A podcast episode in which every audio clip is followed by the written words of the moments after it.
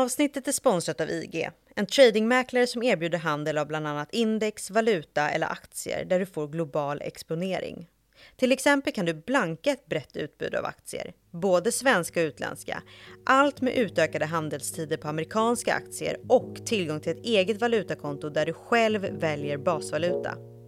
Ta del av över 17 000 marknader på IG.com eller ladda ner IG-appen. Men kom ihåg att all handel med finansiella instrument innebär risk.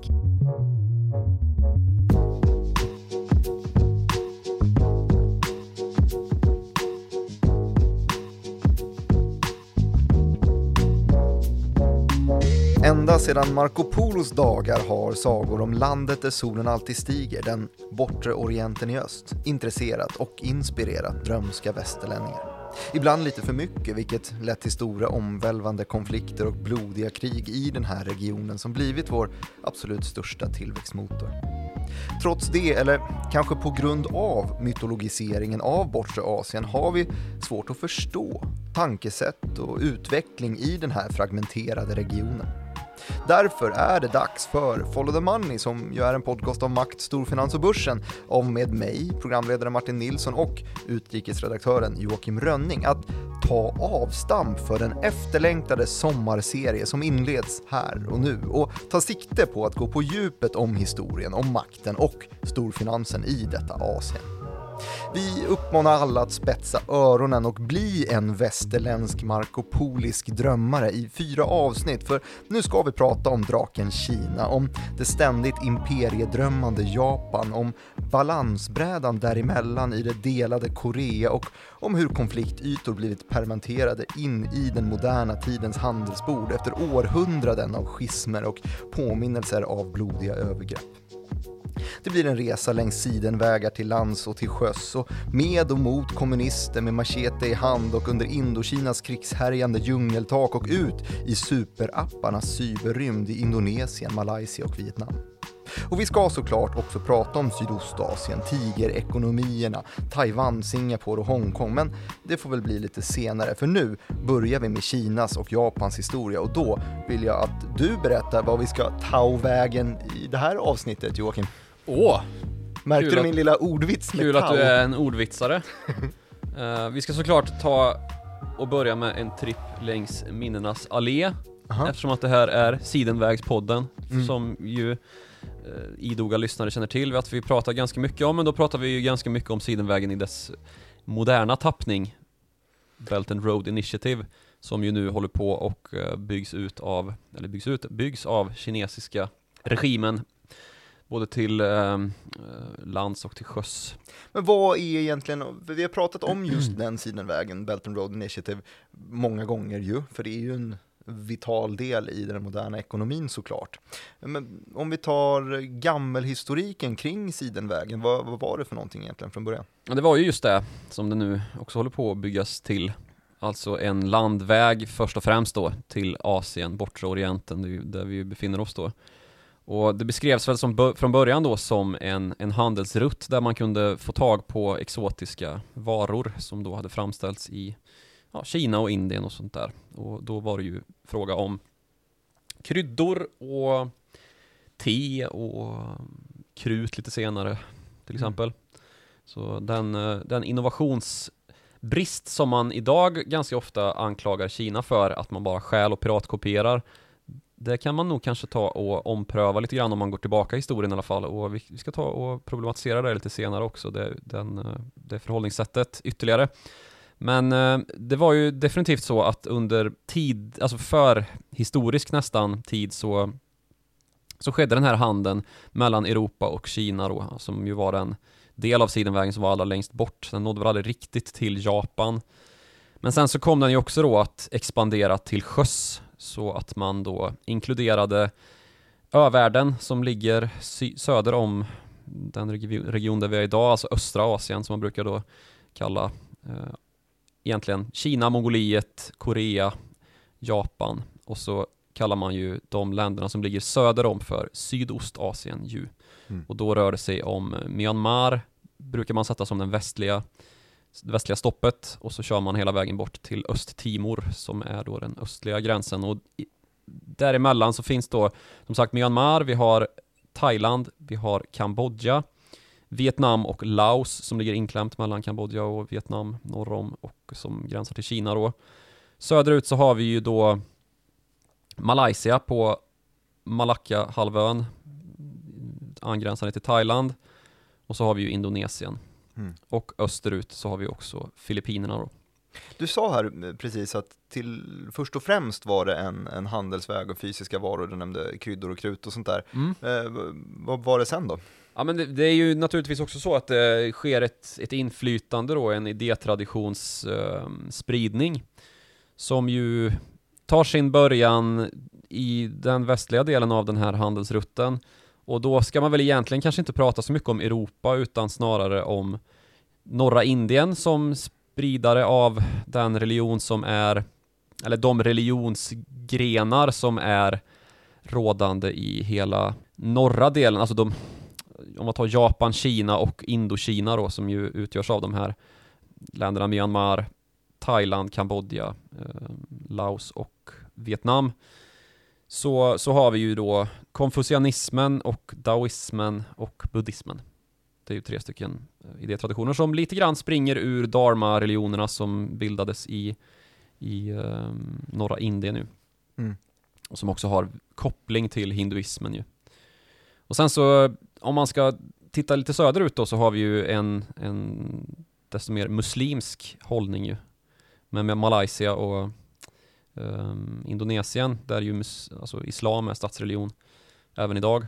Och det är ju kanske beviset då på att det fanns sjömäss, alltså sjöfartsvägar som ledde mellan Mellanöstern då efter Mohammed och uh, de här sydliga asiatiska regionerna då som förde med sig den idétraditionen. Samtidigt då som landvägen uh, och eurasiatiska landmassans länder idag befolkas då av um, buddister, daoister och konfucianister så är ju då övärlden befolkad av muslimer till största del.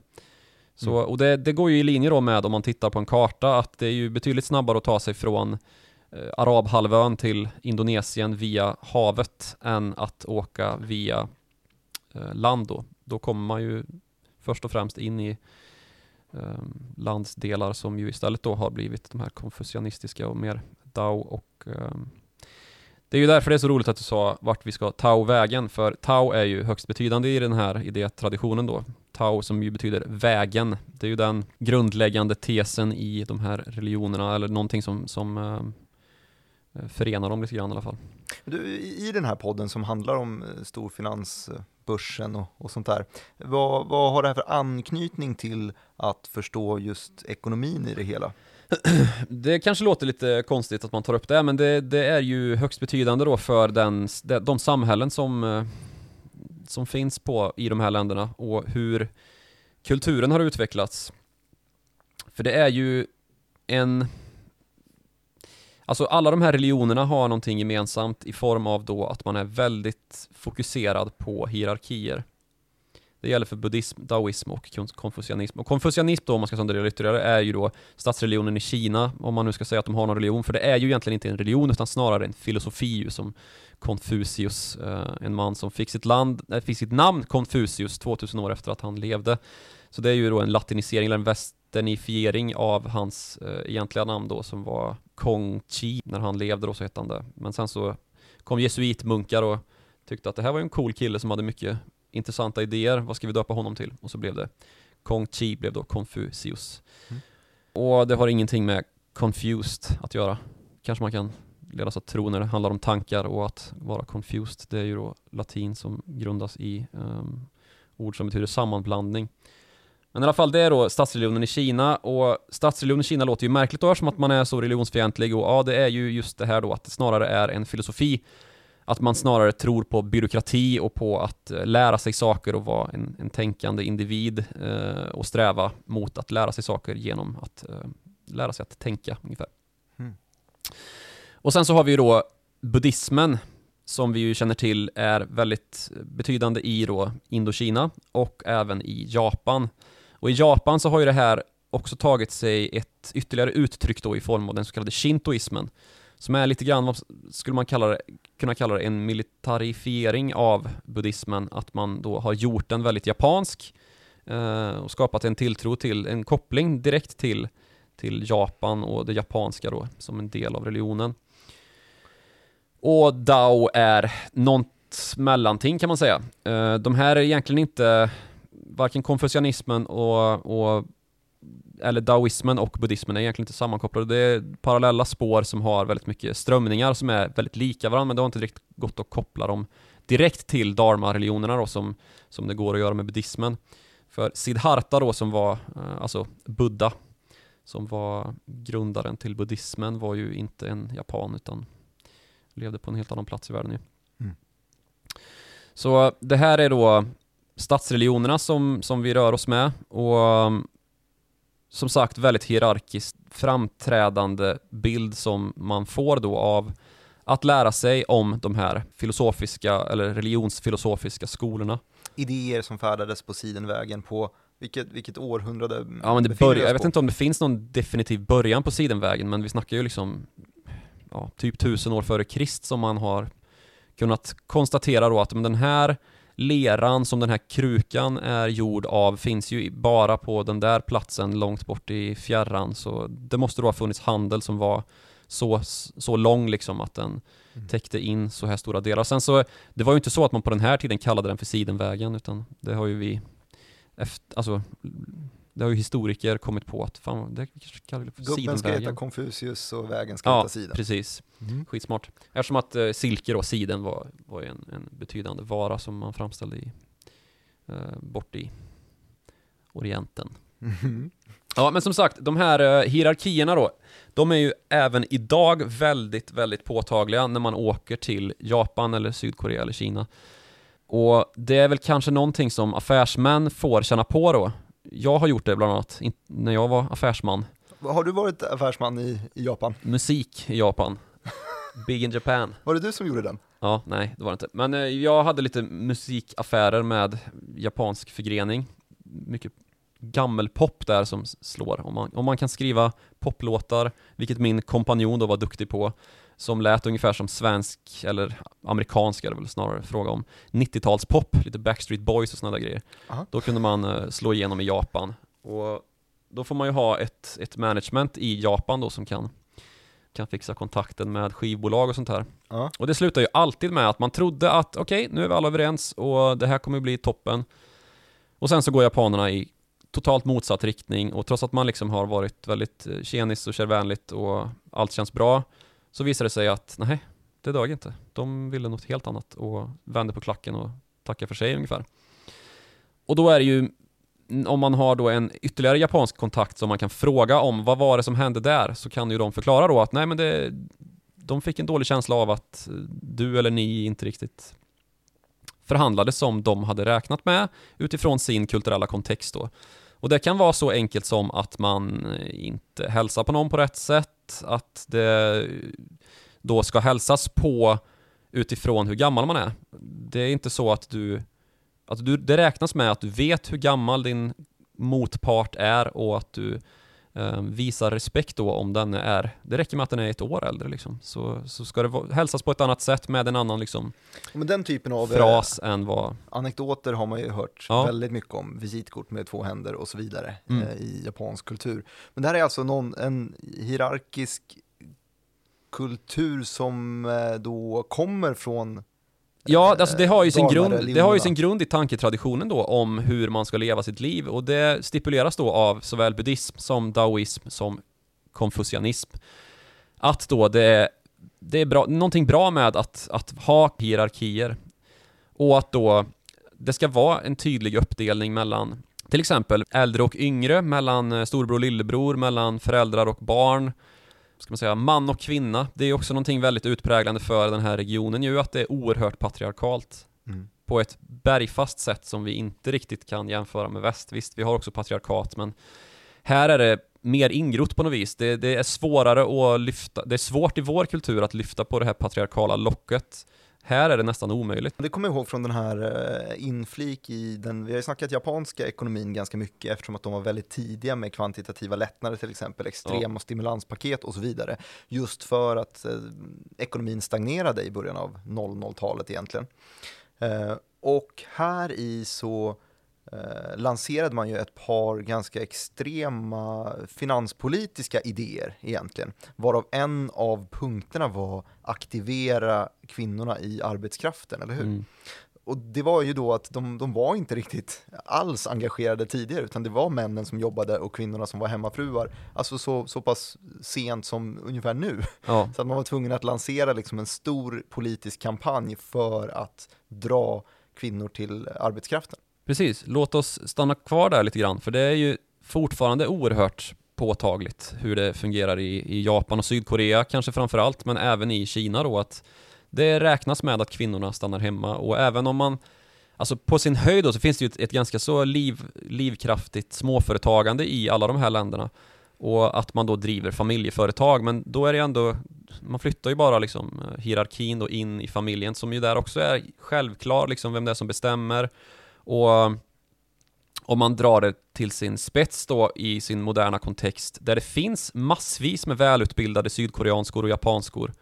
Jag har pluggat med både sydkoreanskor och japanskor, både här i Sverige och utomlands när jag har gått på universitet. Jag tror alla är hemmafruar nu.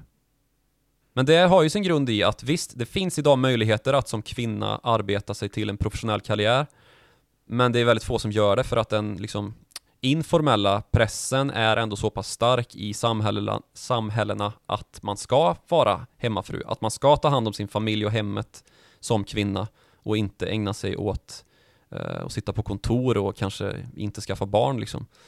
Det är ju också någonting som blir väldigt genomgående för hur de problem som de här samhällena har idag med att man då har alldeles för eh, lite folk i arbetsstyrkan och det föds dels då inte tillräckligt mycket barn, men dessutom då så använder man inte de professionella, alltså den prof professionella kompetens som skulle kunna finnas, bland annat i form av mina gamla studiekamrater då som blev hemmafruar vid 25-26 års ålder. Mm.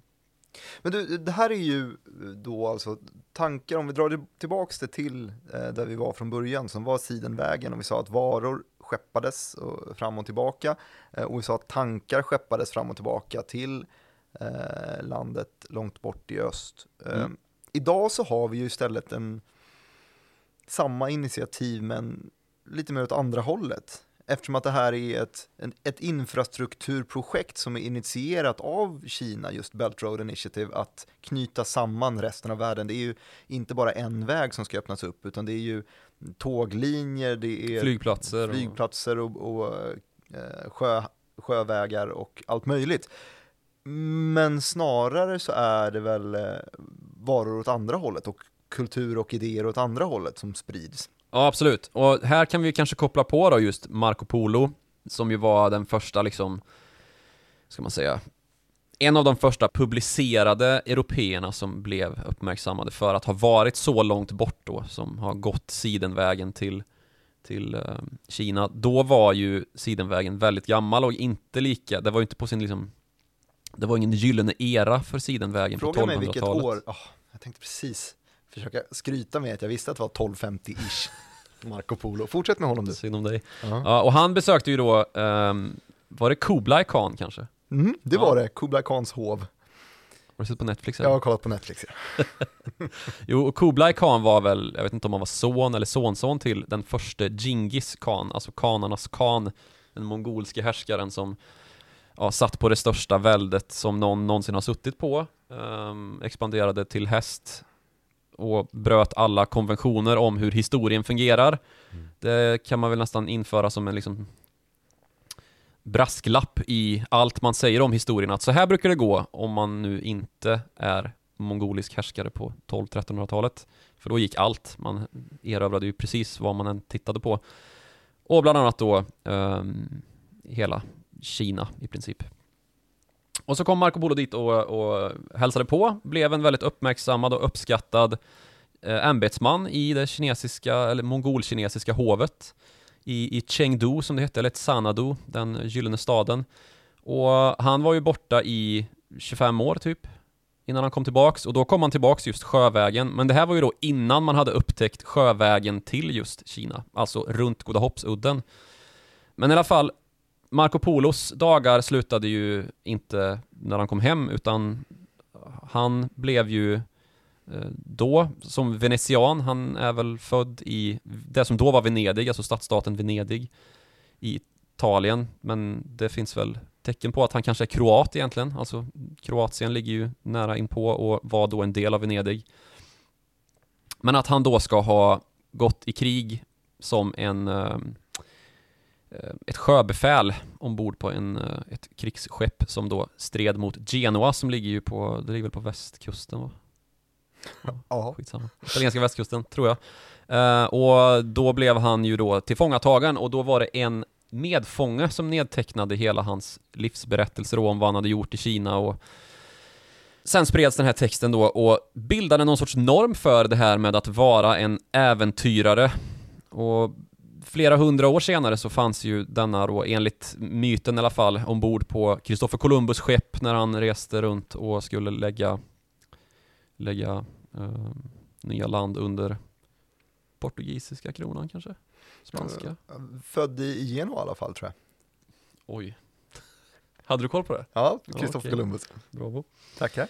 Eh, ja, visst var det väl portugiserna han reste iväg med? Eh, Jag, jag vågar inte säga ja eller nej på om det var portugisisk flagg som han reste under. Nej, i alla fall, en portugis, det är Vasco da Gama. Mm. Han var då den första som fann sjövägen till Indien och därmed så kan man ju säga att eh, man också har funnit sjövägen till Kina. Nu har vi hamnat på eh, helt, helt Ja, andra men vi av kommer då fram till att eh, det här ledde ju till kolon koloniseringen, eller kolonisationen av hela den här delen av världen, alltså Östasien och Sydöstasien. Mm. Vilket ju då medförde en massa eländigheter för Kina och alla de här länderna, utom Japan som klarade sig rätt bra på sitt håll. Så den här kolonialismen då innebar ju bland annat opiumkrig. Det har vi pratat om i ett tidigare avsnitt om man är en eh, idog lyssnare som sagt, har man Mm. koll på sånt.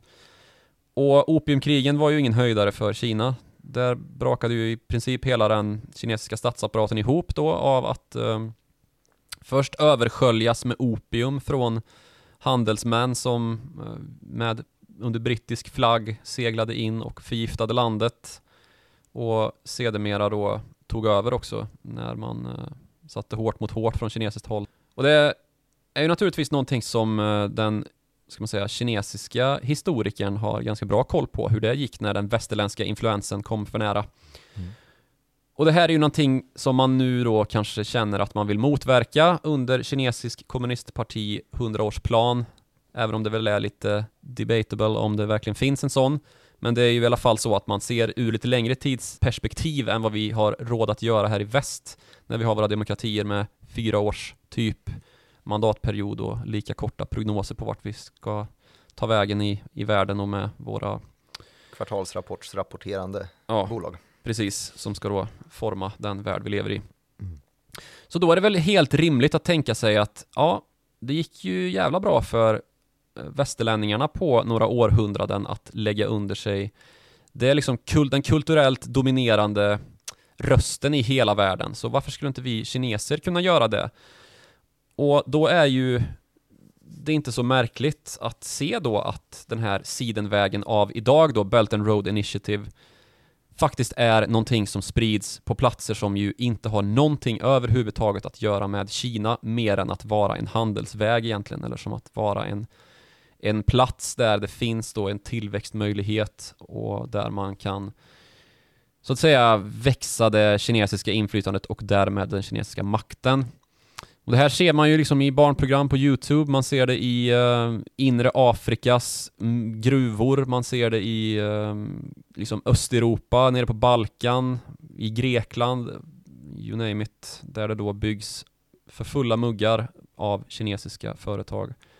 Ehm, så det här är ju absolut en fråga om inte bara rikedom, alltså att, att bidra med tillväxt som är allt svårare att få fram i Kina via då att gå in i Afrika eller ja, regioner som som kan borga för en tillväxt som Kina inte längre mäktar med utan också då att man vill sprida den kinesiska doktrinen av hur samhällen ska styras. Man vill att, att um, kinesiska språket ska, ska vecklas ut över världen och att Kina ska få en förståelse för eh, från omvärlden om hur man fungerar och hur man vill bedriva en statsförvaltning och ett land. Och det har vi sett ganska många exempel på när det har eh, stött på eh, trösklar i alla fall. Jag tänker på, på ByteDance som, som äger TikTok till exempel. Eh, kinesiska. Ja precis, det finns ju naturligtvis en motreaktion på det här som ju är högst påtaglig. Där fick vi ju väldigt många då, eller framförallt tydligast med, med Trump-administrationen som försökte blockera TikTok överhuvudtaget. Ja, illegalt dessutom. Eh, det var ju ett ganska desperat drag och ganska så mycket symbolpolitik ju i det där. Men mm. Eh, det, det föll ju sen när Biden blev president och det var inte, finns ju ingenting som tyder på ens att, att eh, den här användardatan som det var fråga om eh, härbergeras någon annanstans än just i USA då som det, avtalet löd utan att det var just eh, ett påhopp lite grann eh, som ett nästa Huawei som mm. ju har haft samma problem men kanske lite mer väl eh, formulerade sådana. Men den blomstrar ju i alla fall. Jag såg att det var en bra bit över 300, 3 miljoner användare bara i Sverige. Ja, det är ju helt sanslöst. Alltså. Det är alltså. sanslöst mycket på en app. Ja, och då kan man ju tänka sig hur det ser ut över världen och hur det ser ut i närregionen. Men det är ju trots allt så att det finns också en intern konflikt, eh, som sagt, i, mellan de här länderna, eller intern konflikt, en, eh, en konflikt som ständigt tycks som bäst vara vilande. Mm. För det här är ju länder som, eh, om vi vänder oss mot Japan ett tag, eh, kan konstatera alltid har varit i luven på varandra. Och om vi ska gå till Japan och skruva tillbaks klockan lite grann så är ju det likt Kina ett land då som har de här hierarkiska förhållningssätten som någonting väldigt, väldigt kännetecknande. Och Japan blir väl egentligen enat någonstans på 500-talet av en eh, Toyotomi Hideyoshi som är typ Japans Gustav Vasa som då eh, enar de här ja, småstater eller små områden. Japan har ju liksom en, en väldigt militärisk historia. Att man har haft sina shoguner som är då små kejsare eller vad man ska säga och som har under sig då olika militära befattningar, vasaller och samurajer, men väldigt liksom, ska man säga, en befälsordning som är väldigt tydlig. Mm. Och samurajerna då är ju en klass som, som ofta har mytologiserats och lyfts fram ju för att det är en spännande Bra eh, film blir det ju. Ja, det blir ju en bra film hur man än vrider och vänder på det. Och det var ju då samurajkrig som, som enade Japan under, eh, under Toyotomi Hideyoshi han var ganska så, ganska så snabb på att eh, när Japan väl var enat också göra Japan till en aggressor utåt då, att inte bara vara en ö längre. För visst hade de ganska stora problem med naturresurser på den här ön? Precis, det är ju det. Det är ju en väldigt tätbefolkad ö. Det bor väldigt mycket japaner i Japan. Uh, det är ju idag, vad är det, 120 miljoner? Det, det är också någonting att kolla upp. ja men det, det, kan, det kan låta rimligt. Svagt. Men ja, väldigt mycket folk som bor i Japan och på en ganska så liten ö och det finns ju en påtaglig råvarubrist i Japan. Det gör det inte om man tittar västerut. Kina är ju oerhört råvaruresursstarkt ju. Så det första Hideyoshi gjorde när han hade enat Japan var ju naturligtvis att eh, titta utåt och tänka oj, där fanns det ju gott om tillgångar. Nu tar vi och förenar Japan med, eh, eller expanderar Japan till Korea och in i Manchuriet och Kina då. Och det har man ju gjort sen dess höll jag på att säga. Alltså i olika omgångar försökt att ta mark på fastlandet då, på den eurasiatiska kontinenten. Mm. Det har ju gått bra och dåligt. Det har ju varit kines eller japanska imperium som har spänt in i Kina uh, under många herrans år. Men det har alltid tryckts tillbaka. Det, det är ju bara att titta på kartan idag och konstatera att Japan är ju den ö det är. Mm. Ungefär. Men det finns då gott om förtret som har de, är, de tycker inte om varandra, Kina Nej, och Japan. De har krigat väldigt mycket. gör man ju definitivt inte. Och även Korea då, som ju, som det beskrevs i introt, är liksom vippbrädan som denna konflikt alltid tycks ta vägen förbi, om man ska säga. Ja, de hamnar ofta där. Ja men alltså tar man en båt från Japan och åker österut, äh, västerut så hamnar man ju i Korea. Mm. Och det kan vi ju också se på kartan liksom, att idag är ju Korea till och med delat. Så det är ju lite en konsekvens av det här liksom. Att eh, Kina bestämde sig för att vi ska vara kommunistiska och halva Korea också bestämde sig för att ja men kommunism låter trevligt. Medan då den sydligare delen ansåg att det vill vi inte alls vara. Vi vill vara, vi vill vara republikaner. Så blev det en splittring där med eh, USA till stöd för syd och Kina till stöd för nord. Och där har vi fortfarande idag ju. Mm. Men det är ju knappast den första liksom konflikten mellan Japan och Kina via Korea som har lett till elände. Det finns en, jag vet inte om det kallas för Näsberget eller något dylikt. Det är i alla fall ett berg av näsor i Kyoto i Japan som ju då var im- imperiehuvudstad. Mm. Där det då beordrades av kejsaren att man skulle hugga huvudet av eh, koreaner och visa hur bra det gick i kriget och stävja lite, eller vad ska man säga, stävja, att man skulle sprida lite ska man säga, japansk krigshets hemma, att kolla vad bra vi är på att kriga. Skulle man eh, skicka hem de här koreans, koreanernas huvud, eh, huvuden till Kyoto då. Men det blev för mycket huvuden så då fick man istället börja skicka hem näsorna. Och det, det är då ett berg som består av typ 30 000 näsor som eh, ligger invid en ja, lekplats i Kyoto idag.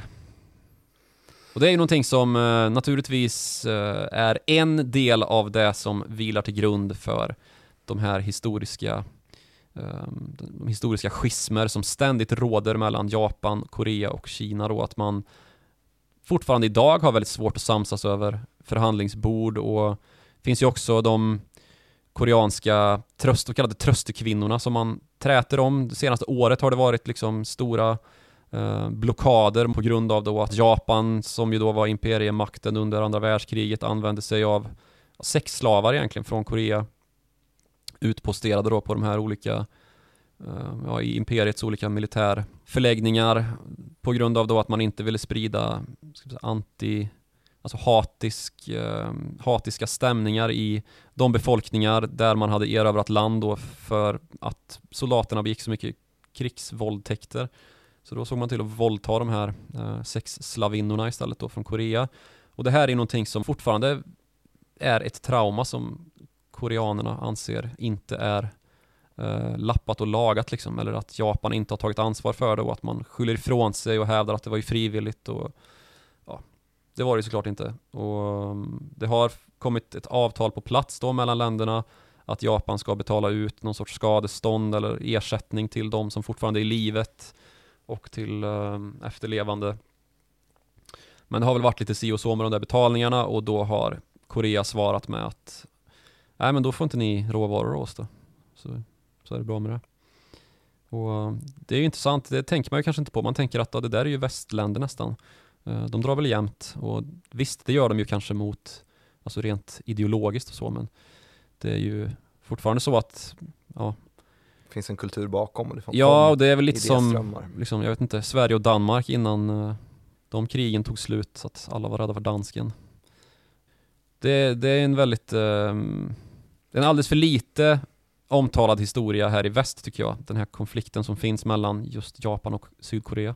Vilken tur att det finns en fyrdelad sommarserie som Verkligen. precis har inletts i så fall. Det, Det finns ju, på fenomenalt. tal om eh, just kvartetter, fyra, så finns det ju en, en fjärde ö eh, i, den här, i det här sammanhanget som inte är riktigt lika stor. Du har snackat Kina, Japan, Korea. Jag tänker också eh, Taiwan i den här soppan.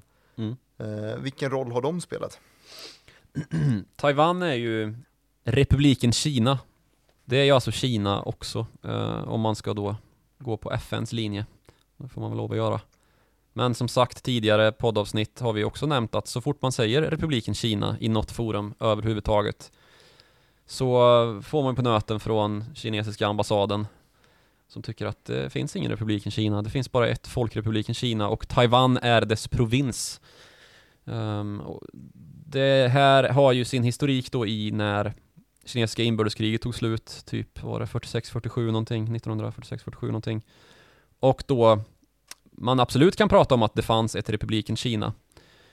För då styrdes Kina av en republikansk general som hette Chiang Kai-shek och man stred mot japanska förband bland annat eh, under andra världskriget gemensamt då, eller inte gemensamt men man, man slogs mot samma fiende och skyddade Kina då från, från invaderande styrkor från, från öst. Men när kriget väl var slut sen då så såg ju um, Mao Zedong och hans revolutionärer till att sparka ut Chiang Kai-shek som hade fått ta sin tillflykt till uh, södra Kina efter att ha körts iväg från Nanjing och den vedervärdiga massaker som ägde rum där. Också en sån sak som vi ska prata om mer lite senare som är en orsak till det förtret som idag um, är gällande. Så från södra Kina så flydde då Chiang Kai-shek till Taiwan och etablerade där republiken Kina i sin eh, vidare form liksom. Han tog med sig republiken kan man säga. Så då har vi en, en vidrig relation mellan just Kina och Taiwan. Ja, kan man definitivt säga. En, en vidrig relation mellan Japan och Korea och även mellan Japan och eh, Kina. Ja. Men eh, mellan Taiwan och de övriga så är Och Sydkorea och Nordkorea ska vi inte ens prata om. Nej, där är det ju också lite infekterat. Eller lite infekterat, ja. Men inuti, inuti Folkrepubliken då, om man ska gå på kinesiska ambassadens linje, så är det ju också en stor konflikt i det här med att Taiwan är en ö som idag um, har ett av världens viktigaste företag, TSMC, halvledartillverkaren. Det är ju spännande att de har lyckats med så fruktansvärt stark innovationsgrad. Ja, precis. Och det, där kan vi verkligen knyta ihop den säcken ju, för som sagt, om vi går tillbaks till den gamla sidenvägens dagar så var det ju uppenbart så att, ja visst, Kina kom ju på krutet ju. Mm. Uh, så så jävla oduglig, innovativt kan man ju inte kalla dem för egentligen. Men då idag med Kina, Kina-kopiornas hemland Kina uh, får man väl ändå konstatera att det är ju någonting som brister här. Men då kanske det kan komma ner till då att det har ju ganska mycket med det politiska systemet att göra.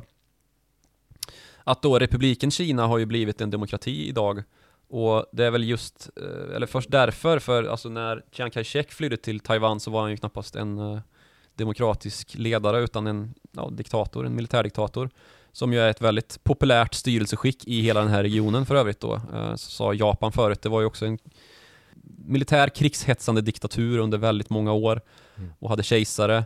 Och Kina har ju sina eh, kejsardömen som alltid har varit på liksom på jakt efter mer mark att lägga under sig eller försökt stå i, hålla stången mot mongolerna med sin kinesiska mur och dylikt. Eh, och det har varit liksom dynastier, kejsardynastier som har stått och fallit ganska så, alltså det, det finns ju hur många sådana här dynastier som helst man kan prata om, Qing-dynasti och Jing-dynasti och uh, Ming-dynasti. Typ alla ord man så lite slarvigt kommer på på kinesiska när man ska imitera kinesiska. Det finns ju en dynasti som heter så. Typ. De har ju då lite den här förvärva, ärva, fördärva. Att den första generationen har, har lagt, mar- lagt makten under sig. Några generationer har förvaltat den och sen så har det slutat med att en generation har blivit för liksom korrumperad, maktoduglig och inte hängt med i sin tid och så har det skett en revolt och nästa dynasti har tagit vid liksom. Det har ju varit historien om Kina i princip. Eh, Fram till eh, dagens styrelseskick då? Ja, men ja, typ alltså. Det är ju då kommunismen som kommer in där och det ska vi också prata om mer i senare avsnitt. Men eh, den här förflyttningen då, där republiken Kina i sin, ska man säga, republikanska högerform, eh, lite mer liberalt sinnad var det led. Eh, idag är ju Taiwan som sagt en demokrati, har ju kanske lett till då att den kinesiska innovationskraften har fått nyttja sig av Taiwan, medan då kommunistiska Kina har blivit lite kuvat i sin politiska gärning av att då få folk att stå i raka led och kanske i lite större utsträckning göra enformiga arbeten. Det är också lite lustigt då att det näst största företaget i Taiwan är väl eh, Foxconn eller Honhai Precision Industries som det heter och det är ju världens största kontraktstillverkare av elektronik. Alltså, de gör din, har du en iPhone så har du en, en vara som har, eller har du en telefon överhuvudtaget så har du en, en vara som har varit i händerna på en Foxconn-medarbetare och denna Foxconn-medarbetare har varit i Kina där denne har stått då och kopplat ihop kontakter medan då kanske TSMC har ingenjörer som faktiskt utvecklar eh, tekniker för att framställa chip som är i denna telefon. Det är lite Så, så att Taiwan eh, ut, utlicensieras Ja, den precis. lågkvalitativa, exakt lågkvalificerade arbetskraften. eh, Exakt, till Kina. Ja. Mm. hem till Kina eller man ska Hem säga. till Kina. Om, man ska, om, om ambassaden lyssnar så blir de glada om vi säger så i alla fall. Mhm. I, den här, I det här avsnittet, ju som, det här får ju bli grundbulten till eh, övriga tre avsnitt som kommer ta oss närmare historien, tänker jag. jag. Jag lät dig köra riktigt fritt med att se hur långt bak i historien du ville börja och det blev ju, vi kom ju till förkristliga nivåer till och med. Ja. Eh, och det är jag väldigt glad för, för då har vi fått en, en stor grund att stå på när vi frågade oss var man ska ta vägen när vi inledde med de olika religionerna i det här. Eh, sidenvägen fram till egentligen de olika länderna i regionen och fram till dagens siden, sidenväg, Belt Road Initiative, Initiative har väl varit den röda tråden även i avsnittet. Som ju avslutades med eh, Korea och eh, Taiwan väldigt mycket precis på slutet. Eh, vi kommer ju fortsätta med den här serien, eh, kommer släppas ett eh, veckan efter att du lyssnat på det här. Pumpa ut det här när solen lyser. Det kommer vi göra, så man kan ligga där på stranden eller hängmattan eller sitta i växthuset och lyssna på eh, istället för Sommar i P1. Så Slipper det, man göra det just den dagen. Ja. Lyssna på Sommar i P1. det gör man faktiskt, för då kan man lyssna på Det Sommar i. Follow the Money. Det beror på vilket avsnitt Du vill bara ha ett sommarprat. Ja, jag vill verkligen inte göra, vad heter hon, Bibi Rödde, eh, är väl hon som utser vem som ska få prata. Eh, Shout out till Bibi Rödde. Eh, inte göra henne upprörd. Eh, tack så mycket för att ni har lyssnat. Ni får gärna eh, klicka tumme upp och skriva en recension där det går att göra. Och så kan ni höra av oss till oss trots att vi kanske är på semester så småningom. Eh, på Twitter når man oss på snabel Joakim Ronning, når ni utrikesredaktören på och mig når ni på snabel direkt Martin. Oss båda når man på followthemoney.direkt.se. Hoppas ni har en skön sommar så hörs vi om en vecka.